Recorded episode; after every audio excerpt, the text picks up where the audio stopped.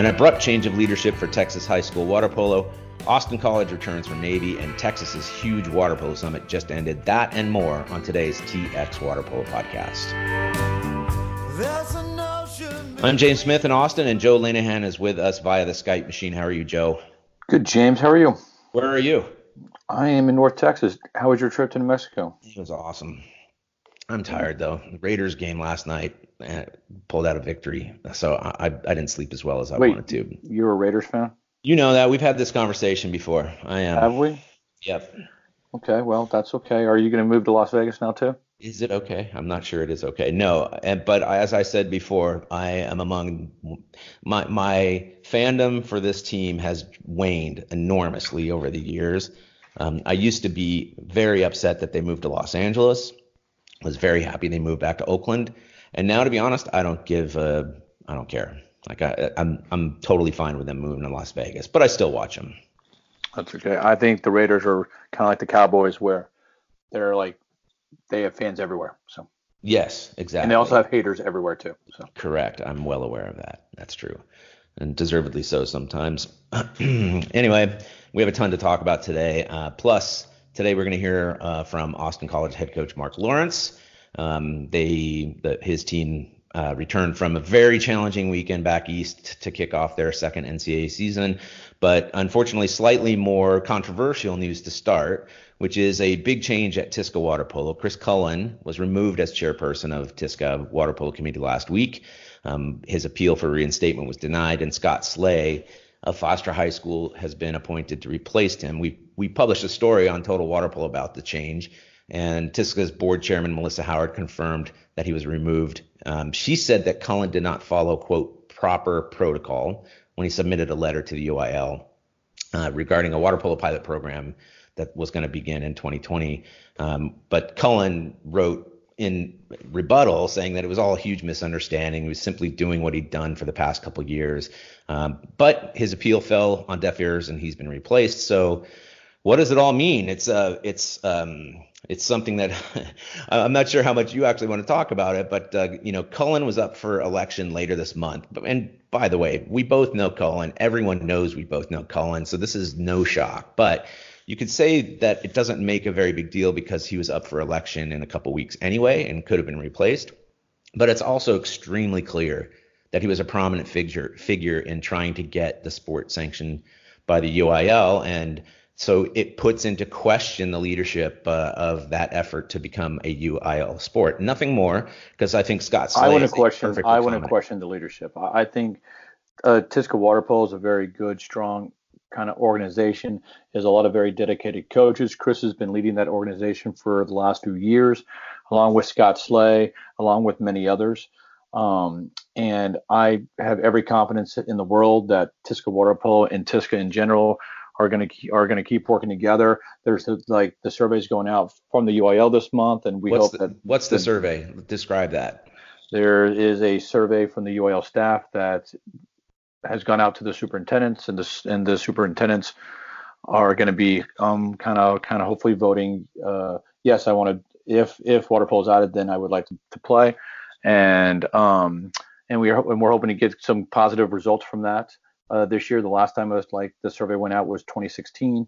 We were at 47% of the 6A, 5A schools, and in 2014 we were at about 30, 35% of the schools. Right. So we're hoping to get over that 50% threshold and I think Scott Slay and the leadership is going to do a great job of kind of moving us in that direction. So well, the, the trajectory has been positive over the years. In other words, that that that popularity has risen.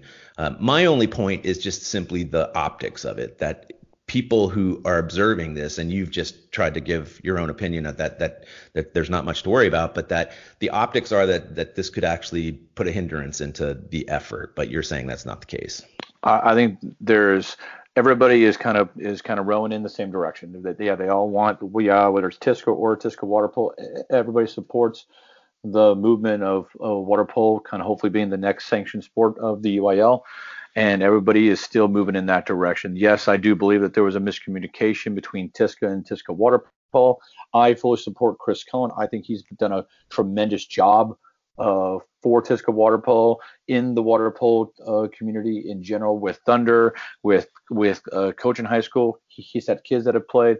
Chris is one of the very good people in the sport, and um, I don't think that it's going to be hard pressed to find uh, some people that uh, that are going to say anything too negative about him. But I do believe that there was a miscommunication. Um, there is a change at the leadership, and yeah, and that's fine. Scott Slay has been involved in this movement for the last almost 20 years. Long time. So I mean, Scott Slay, it's going to be a natural transition, and I look and I look forward to kind of seeing what they do, kind of moving forward. Hey, really quickly, let's let let's just talk about the relationship because so in the state of Texas, as to repeat to many, but some might not know this, that uh, high school water polo is a club sport. It's not sanctioned by UIL. Um, it's it is organized voluntarily by TISCA, which is a swim coaches association, which has a standing committee dedicated to managing water polo. Is that that generally correct? Yeah, uh, TISCA, the Texas Interscholastic Swim Coaches Association, uh, the, like the like the subcommittee is called TISCA Water Polo, who kind of are their own entity. I mean, they aren't their own entity, but they operate uh, kind of with a little bit of oversight uh, within Tisca. There you go. Yeah. Um, and um, they've been they've been running the sport for the last 20 years or 20 plus years. So 20 plus, right? And uh, what is it? Um, and I believe that relationship is still strong, and um, and I believe everybody's is going in the same page. Again, you know, again there was there was a miscommunication between the different committees and yeah and Tisca and I just believe that everybody, this is a great opportunity for everybody to get on the same page and keep moving uh, and keep kind of, kind of, yeah, just kind of moving forward in the in the general positive direction. Water polo makes positive steps every UIL meeting, every year, and we are getting closer and closer to the threshold, and we look and we look forward to getting over that threshold soon. So. And October 26th, I think, is the next UIL meeting, and and yep.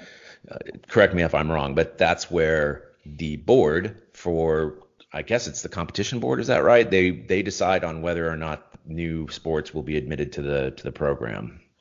What happens? It's the UIL Legislative Council. It's made up of 32 su- superintendents. Um, there's a bunch of presentations made for all different sports and, uh, and rule changes, and anybody can make a presentation or a proposal. Um, and then it goes to committees, and then it goes to approval at the final general uh, uh, committee meeting. And water polo, I mean, water polo is not going to be voted down necessarily. It's been uh, continue to monitor. It's been continued to, uh, um, you know, let's yeah, let's do a survey. Let's yeah, in the in the and let's see how the numbers are uh, next year. Mm-hmm. So um, it's not it's not necessarily a vote yes or no each each meeting. It's once it's at that point wherever it's going to be approved, it, will be it, will be put up it'll be put up for a vote. Right and that and could, that could be this October. That could be um, a kind of you know kind of two years down the line because water polo has been doing this consistently, and Chris Cullen's been the lead for the last seven years, and has not missed a UIL meeting right. since the water polo. Um, like and um, now that sounds like a lot, but uh, wrestling kind of kind of which was the last true sport added by itself um, 1999. They, that they didn't miss a meeting for 10 years. It took them go. 10 years. There was a group of pilot program sports like cheer and mariachi um, and some other activities. They were added together as a group as a group, and they took seven years of not missing a meeting. Right. So this is, I mean, this is, I mean, it's it's everybody has to be on the same page. Yeah, whether it's the swim coaches, the water polo coaches, the athletic directors, the superintendents, the UIL staff. Everybody has to be on the same page in order to make it work. And and water polo has made a lot of good strides over the years, and I and I firmly believe that it's it's going to continue to to keep keep moving forward. So. All right. Well, it's this is a story that's going to keep developing over time, and I'm looking forward to see what happens. The meeting is, again is late October, and then we'll get some more insight as to what the status is for water polo in the state of Texas on the prep level. But um, before we take a break, let's uh, let's move on to something a little more satisfying than the, than the sort of politics and administration of the sport, which is Austin College. They began their NCAA season at the Naval Academy over the weekend. You could call it a challenging weekend. They went 0 5. Um, but apparently, it's very, very close games against Johns Hopkins and LaSalle. And holy cow, we've got fresh persons. Like I don't know, can you call them freshmen anymore? Who are leading scorers um, after the, the weekend is over. So uh, a much different showing than what they showed at the beginning of last year. And uh, and from my understanding of, from people who were there, they said that the team simply looked a lot better than they did last year. Yeah, the scores look great. I mean, it's this is yeah, everybody has to remember this is the this is their second year, and it's predominantly everybody on that team is freshmen and sophomores. Yep. I don't even know if they have a junior or senior anymore. So it's and it's one of those things where I believe they had a couple freshmen that were leading them in goals in their first game against Johns Hopkins, who is a perennial Division three powerhouse out there. Um, and I mean, I believe they on both their games on Saturday against Johns Hopkins, uh, you know, kind of they came out and they were leading 3-1 against Johns Hopkins and they were leading 3-0 against LaSalle. They fell short in both games, but that just shows that they do have the talent to play with a lot of teams. Yeah, most it's just, definitely. But it's it's just that they're they're working on getting everybody playing time and and yeah, in try, yeah, in trying to figure out kind of who like kind of who can play with who. There's I mean who like kind of like who can play in this situation or that situation. Again, even the players that played last year, they they've only been playing together for a year plus. That's it. Yeah, there. So this is a this is a I mean it's a huge step in the right direction, and, and congrats for Mark Lawrence for a successful trip. They they have over 25 players listed on the roster, and we don't know how many of them are on the travel team or how many are within or how many get uh, into the rotation to play. But that's a much different situation than last year when they had a, a limited number of people. And I, I, suspect we don't know this, but that he rotated a bunch of kids in there in some of these games. Um, they lost to Fordham 21-4, and it, it, gives every indication that they started pretty decently and then um, either tired or something at the end of the game. Um, and one one way we could speculate about it is that they he, he just played a bunch of guys who have not necessarily gotten the most experience. Well, I'm not going to speculate, but you know on yeah on their day two they did play Princeton in Fordham. I know Princeton is always a ranked team. Yes. They're, and they're one of the East Coast powers. And I know Fordham. Um, I believe that they're returning most of their starters. You know from last year, mm-hmm. and they have a good incoming class. And they're a Division One team that is up and coming. And then uh, and then they also played Navy on Monday, so they had a yeah. little bit of, of of an extended weekend. And yeah, and Navy's gone through a, like a couple coaching changes here over the last couple years, but I believe that they're set to be one of the, the better teams on the East Coast as well.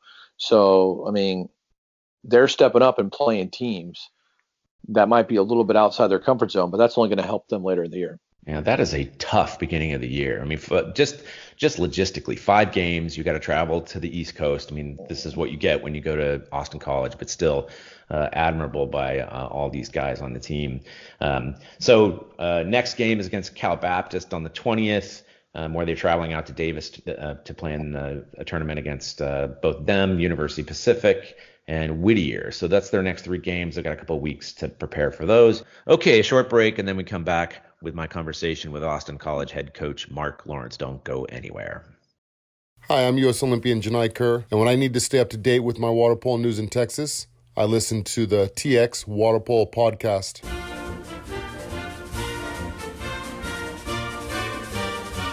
The Austin College Kangaroos returned from a trip from the Naval Academy after playing five games. And on Skype with us is head coach Mark Lawrence. How are you, Mark? Great, James. Thank you very much for having us on. Welcome back. Uh, so let's just start with that kind of is is is you had five games. They were all at the Naval Academy. You're traveling from Sherman, Texas how does that actually work? I don't know if people understand the logistics and how it has an effect on your players when they're when they're traveling and playing these highly competitive games. Yeah, so we uh, so when we look at our travel schedules or we look at our competition schedules, we look at the feasible travel options. So our biggest concern always is missed class. So we uh, when we plan our our flights, like the specific flights that we choose to be on, we try to minimize the amount of missed class. So uh, we look at the difference of leaving that, say, example being like a 1 p.m. departure versus a 4 p.m. p.m. departure and class schedules and things of that nature.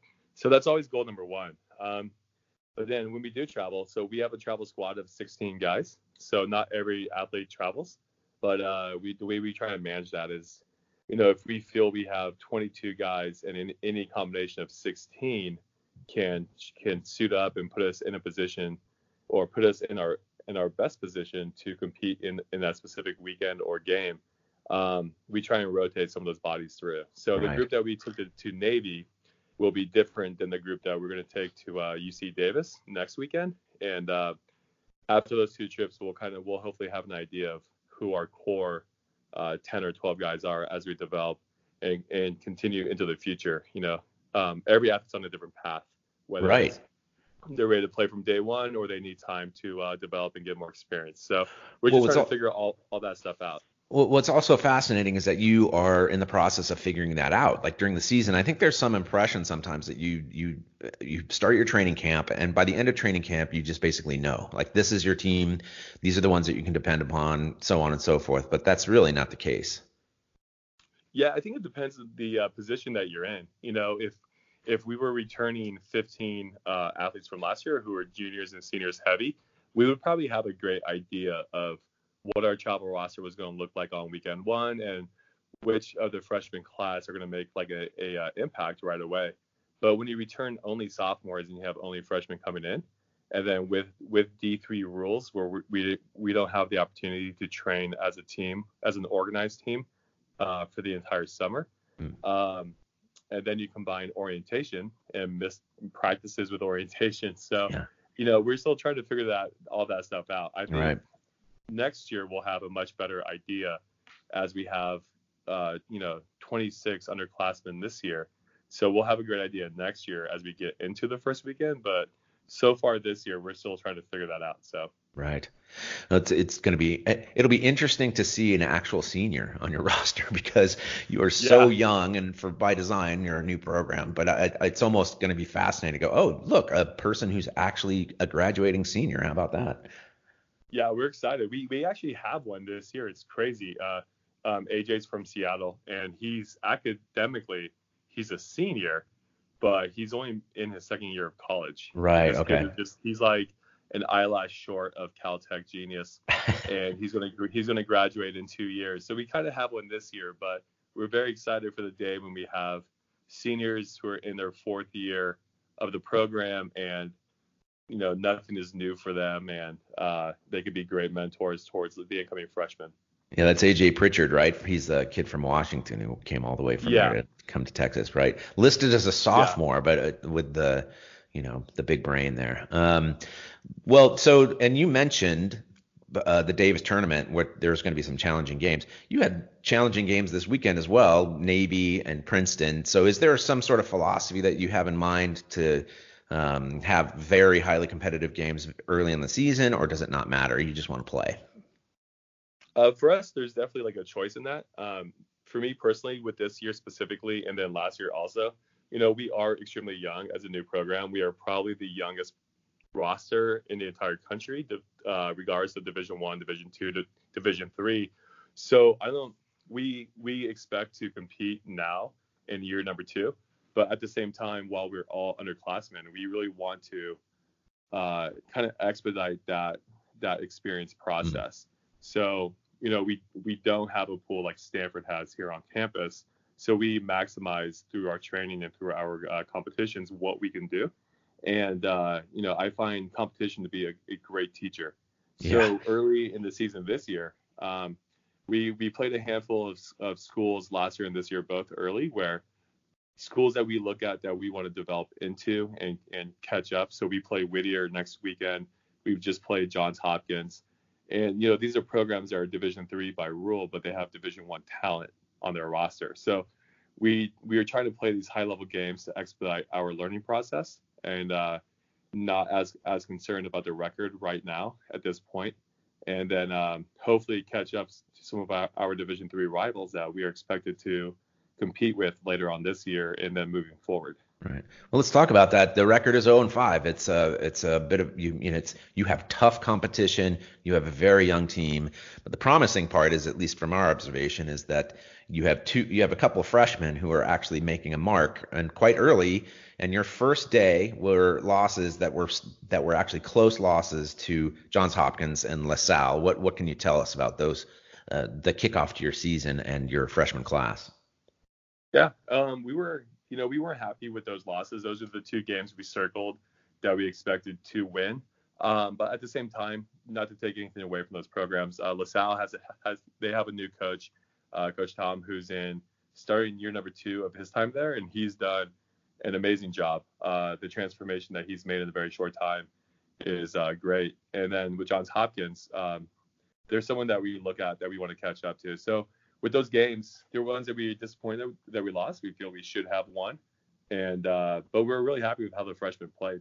You know, uh, with orientation during fall camp, we have limited days where we actually have the entire roster together. So right. there's a lot of things to kind of work out and figure out in those games. But the freshmen played extremely well. Uh, Max Wade left uh, led our program the entire weekend. Uh, in five games, he scored 14 goals, and he was off to a hot start against Johns Hopkins. And then uh, other, freshmen, Michael Colmenares from Houston, Evan Cueva from uh, Southern California, helped lead our, um, you know, our, our, our uh, freshman group. But we took out of our 16 players that we took, six were freshmen playing their first ever collegiate uh, minutes. Wow. So, and they did as well as anyone else on our roster. So we were really happy. Yeah, not not too big odds, or, or so much so that they can't be competitive. And it's that's it sounds like you have a core now of freshmen that are just really they're gamers. They're really highly competitive guys. Yeah, absolutely. Like we were, you know, we're very we're very happy with the athletes that we have here. We think we're a very talented group. Um, and the one thing we were looking to have more of was like a fierce competitive uh, uh, mindset. And it wasn't that we didn't have that to start with our sophomores. Definitely have that. Um, but we had an opportunity to get three freshmen that are not only in, extremely talented, but are very overly uh, competitive, personality-wise, and uh, you know, personality-wise, they just they're a huge boost to our, our our culture and our atmosphere. And to be honest, you look at individuals like Max, you know, he's a freshman, but he conducts himself as an upperclassman as far as leading by example and expectations and things of that nature. So, you know, they're a huge boost. Uh, they're not the only three. it seems like the entire class shares this uh, trait, which is great. And um, they've been a huge boost in, in the water, in the locker room, uh, just in, in, all facets so far. So. Got it. And so and so day two of the tournament, Princeton, Fordham. I mean, these are again challenge, challenging games. Princeton um, won 18 to five, and Fordham 21 four. The next day, Navy 20 to 10. But I, I, what I hear from people who are on the ground was that the games against Princeton and Navy were actually very good and very competitive for you against extremely strong teams. Uh, yeah. So you know, I think our Fordham game was the one game where our youth showed up and that was a great learning opportunity for us. Um, and even uh, some of my bad habits as a coach showed up, which you know I have no problem admitting to. So um, so that was the one game where we kind of let let let the wheels fall off a little bit, and it got away from us, and uh, we kind of had a long look in the mirror because we're definitely not a 15 point underdog to Fordham, although they're a, a very good program and very right. well coached. Um, but then the Navy game and the Princeton game, you know, these are two teams. Princeton, I think, is ranked number 10 uh, with, it, with, with the D1 polls, or uh, close to. And then Navy's Louis doing a great job with Navy, and they're going to be a top 20 team this year. So these are two games that we felt we had absolutely nothing to lose. And the guys played extremely well. We challenged them to uh, match their intensity, match their competitive nature, and the guys did uh, did really well. You know, we left a lot of opportunities against Princeton in the water, um, you know, good shots that hit the bar, or whatever it was. Although it wouldn't have changed the outcome, uh, mm-hmm. but there was there was a lot of great stuff from those games, regardless of the score, that made us better. You know, and those moments are worth so much more than what we could do in practice. Um, you know, so we were really happy with it. Really happy. Okay, so because because you could imagine some people saying, yeah, you came away without a win, so you must be disappointed. But obviously, you have other aims in mind.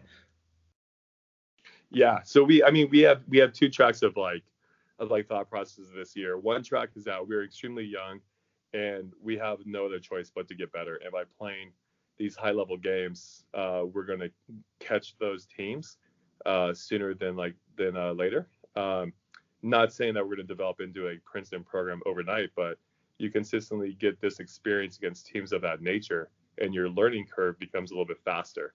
Um, and the other the other aspect of it is that our athletes, um, we must have been told this weekend by almost everyone who we saw that we are doing a, an amazing job for being second year program, being so young. But we have athletes who are kind of tired of also hearing that. So we want to, our, our expectation is to, is, is to start competing to win these games. And um, hopefully that'll happen in the near future because I think we have the right kids on campus to do so. Right. Um, and and I've heard the same. I have people who watched your game said that it's just demonstrably better than it was la- last year. Um, I don't know if it has anything to do with the fact that you have about 26 kids on your roster, which you did not a year ago. So, what can you say has changed uh, in the one year? And I know it's a very we're very early in the season, so to draw conclusions at this point is probably not entirely wise. But I'm curious about your observation between the, this year and last. Yeah, I think the thing last year was that, you know, we had a decent sized roster of 21, 22. Um, our roster also had a handful of kids who were, who were walk ons or a couple swimmers that jumped on board. It was kind of a, it was, it wasn't a, a traditional roster, I guess, per se. And a couple of kids are no longer on the roster by their choice. They just found other interests that they're very passionate about on campus. And there's still, they're still very much part of our program culture wise um, and atmosphere wise. But this year we have 26 guys on the roster, and we're able to make uh, with our with our field players, you know, three teams of six, three teams of, of seven, and all three teams are insanely competitive with each other. So last year we struggled to uh, to overcome, you know, injuries, illnesses. When we lost the body, it it definitely hurt as far as depth and com- and just being competitive in practice. Whereas this year we could sustain things of of of, of that that that uh, uh, nature um, and the depth that we have, you know, from one through 20 or one through 22 is just is just amazing. So we're we're going to develop a lot faster this year because we we have more competitive, uh, you know, practices and things things like that. So right. I don't think a lot of people understand that part is that the practices must be competitive in order for you to improve. I mean, if you're just playing, you have five athletes who are any good and nobody else, then it becomes extremely difficult to get them ready to play against uh, highly competitive teams. Yeah, it's. I mean, it, it's it, it's really tough. And uh, last year was a, was a challenge for us, but it's um you know I, I think people un- underestimate the you know you're you're a freshman going into a program that already has say eight or ten upperclassmen that have been through like the that that meat grinder for a few years uh, what the experience that those athletes bring to those freshmen are and how they're challenged uh, uh, immediately day one of their freshman year. I think people underestimate how important that is when you're building a program from scratch and you have nothing but underclassmen and you don't have that junior that senior that has seen almost everything that can have a three minute conversation where the where a freshman can just learn so much, you know. So those are some of the challenges that we tried to fix this year by having a way more way more uh, uh, competitive and a much deeper roster. And um, that doesn't mean our roster is equal to the top teams, you know, at the D1 or D3 level, but it's the next step in building our program. And the kids we have here will develop into those type of players because of it. So and and that includes having very challenging opponents. Uh, coming up on the 20th is Cal Baptist, uh, then UOP. Um, these are all the Aggie Roundup, right? I mean, the, the, the tournament's called the Correct, Aggie yeah. Roundup. And then the Saturday the 21st is Whittier and Santa Clara as well on the 21st. It doesn't get much easier or doesn't get much more difficult for you than that until you get to MPSF. So you have challenging games on the horizon. And you and I, I hope, will speak after that tournament is over. Thanks so much, Mark. Yeah, absolutely. Thank you very much, James. That was Mark Lawrence, head coach of the Austin College Kangaroo water polo team, and we will return just after this. Have you noticed that there are no advertisements for dental care or online recruiting services on the TX Water Polo podcast? Same with the website, no pop ups, no banner ads. Well, we'd like to keep it that way, so we're asking for your support. Your donation will help us with new equipment, better sound quality, interesting writers, and maybe even improve podcast hosts. So, to help us expand and improve our coverage of the sport and state we love, go to txwaterpolo.com forward slash donate. That's txwaterpolo.com forward slash donate. And be sure to subscribe to the pod on Apple, Google, Stitcher, Spotify, or Radio Public, and give us a good rating if you like what you hear.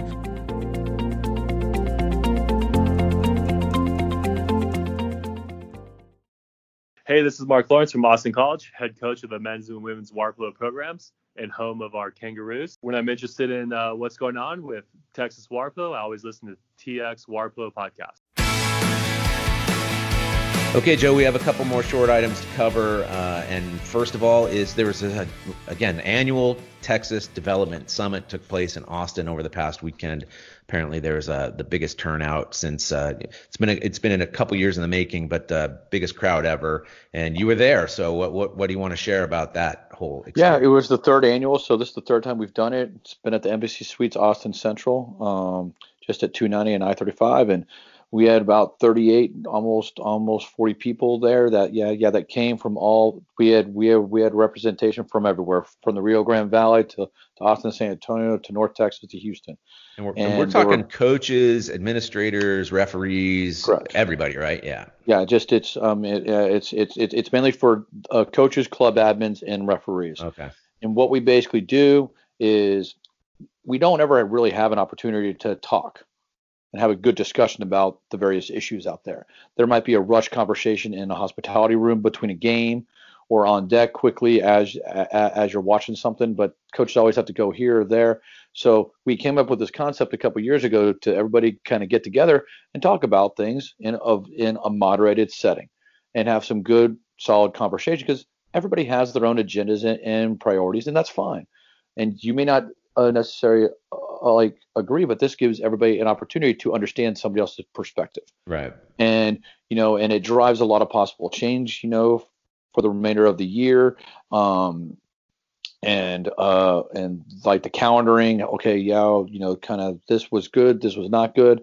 So it was it was a lot of good. It was a lot of very good conversations. Anything from Southwest Zone calendar to a lot of like the biggest thing with any with any good organization is communication. Yes.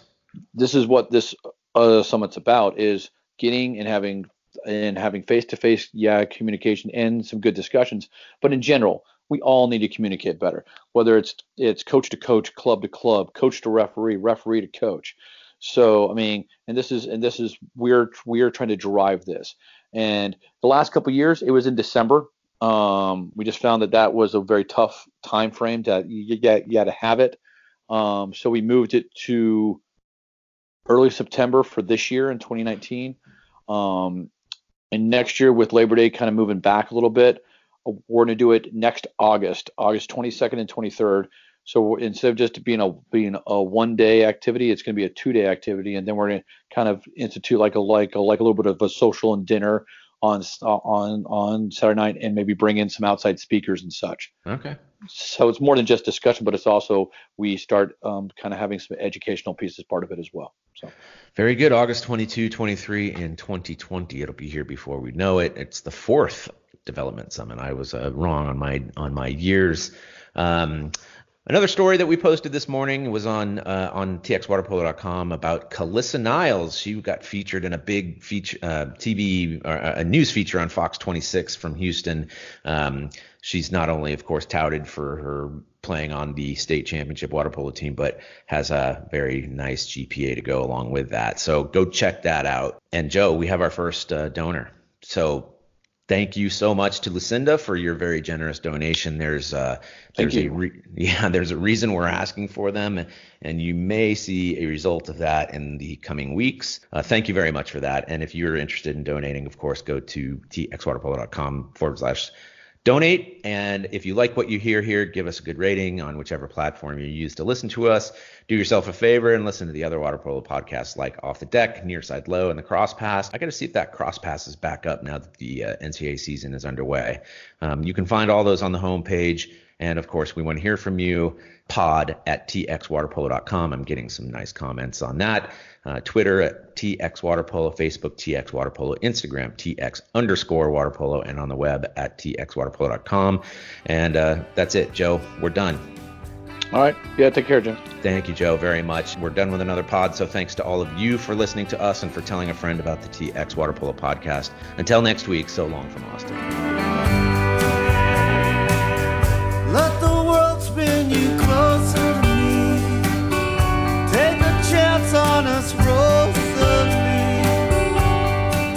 together we'll find what brought you close to me.